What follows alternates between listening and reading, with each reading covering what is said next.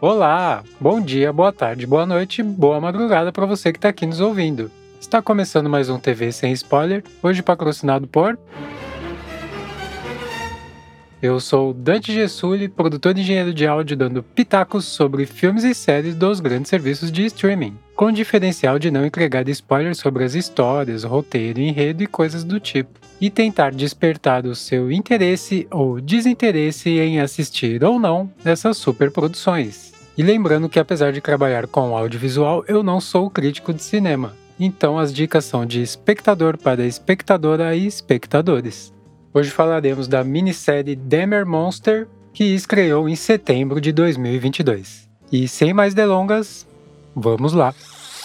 Antes de mais nada, vale lembrar que é uma minissérie baseada em fatos reais, então não teremos uma continuação. Ela iniciou e se encerrou em sua primeira e única temporada. A série é criada por Ryan Murphy, que dispensa apresentações, já fez aí American Horror History, entre outras coisas muito legais. A série é estrelada por Ivan Peters, Richard Jenkins e Nissi Nash, que estão simplesmente incríveis em seus papéis. O Ivan Peters já trabalha com o Ryan Murphy há bastante tempo fazendo American Horror History e a atuação dele está impressionante nessa série, assim como o Richard e a Nissi também estão excelentes. É um show de atuação essa série. E deixarei um comentário extra também para o Rodney Burford, que interpreta uma das vítimas e compõe o elenco do melhor melhor episódio da série que comentaremos um pouco mais pra frente.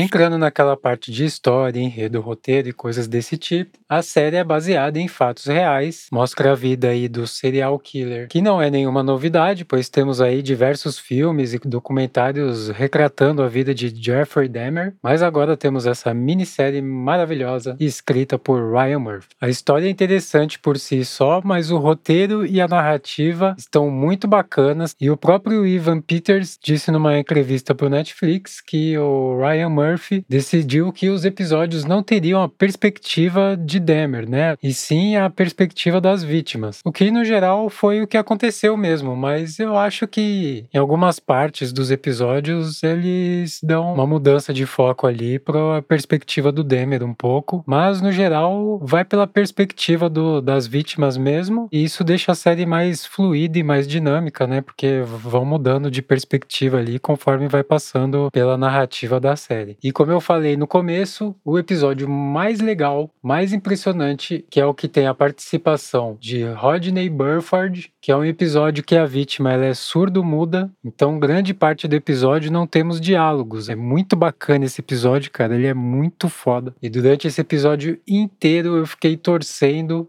para que o Demer desistisse de matar o, a vítima. E eu me peguei com essa sensação em outros episódios também, e essa série explora bastante o emocional, então esteja com o emocional bem equilibrado quando for assistir. Sem contar o terror todo, né, que é essa história. E o ritmo da série, eu gosto sempre de comentar aqui, porque já até recebemos no Twitter ali pessoas falando que não conseguem assistir série com um ritmo muito lento, como foi o caso de Blackbird. Então gosto de deixar claro o ritmo aqui para te ajudar na decisão. O personagem principal, ele é meio lento. Ele fala lentamente, ele age lentamente e a série segue um pouco esse ritmo ritmo dele. E você tem essa sensação de que é lento, apesar de estar tá acontecendo um monte de coisa, você tem essa sensação, mas o episódio passa rápido. É muito engraçado. Tem esse contraste aí que eles fizeram que eu achei muito interessante e único.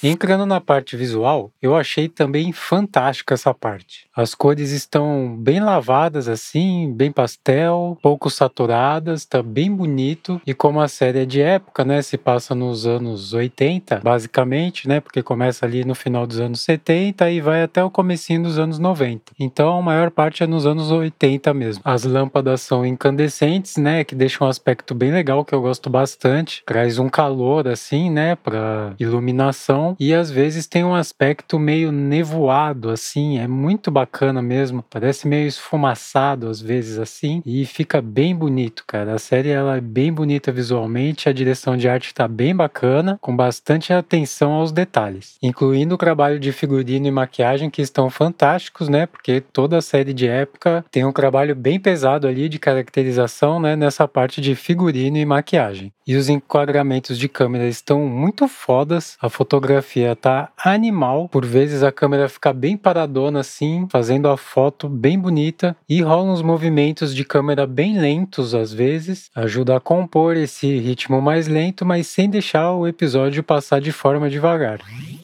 E entrando na parte de áudio, o destaque vai ficar para a trilha sonora, que é composta por ninguém mais, ninguém menos que Nick Cave. Nick Cave e seu companheiro de banda, Warren Ellis, que é integrante da banda, né, Nick Cave in the Bad Seeds, que é uma banda fantástica que se você não conhece também, fica a dica aí, deixarei nas notas do episódio. A trilha está animal, traz uma tensão muito boa, às vezes um psicodelismo característico de bandas de rock. Temos guitarras distorcidas com delays e reverbs compondo a trilha, às vezes junto de violinos. Ficou uma mistura bem interessante e com umas pitadas de uns vocais transformados em efeitos que ficou animal, dá uma textura incrível pra trilha. É só ouvindo mesmo, gente. Não tem como explicar. Até arrepia, ó, só de falar eu estou arrepiado. Eu adorei a trilha, estou ouvindo aqui no Spotify. Graças a Deus, dessa vez encontramos o playlist com o álbum. Então hoje teremos links nas notas do episódio. Mas não posso deixar de citar aqui o sound design do episódio do Surdo Mudo, que está incrível e o áudio nesse episódio fala por si só, já que temos muitos momentos ali sem falas e sem diálogos. Então, quem carrega a mensagem é o sound design que tá muito, muito foda nesse episódio, principalmente.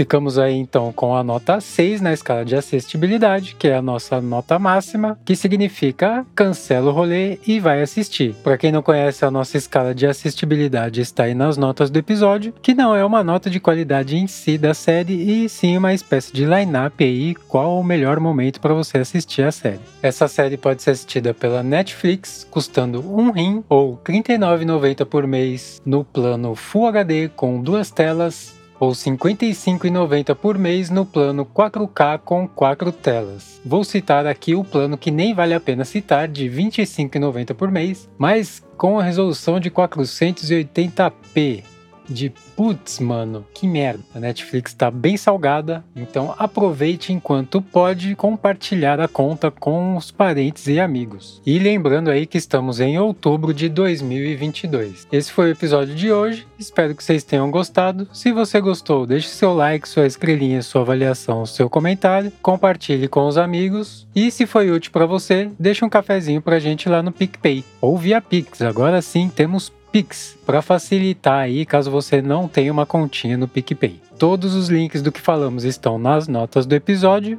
e até semana que vem.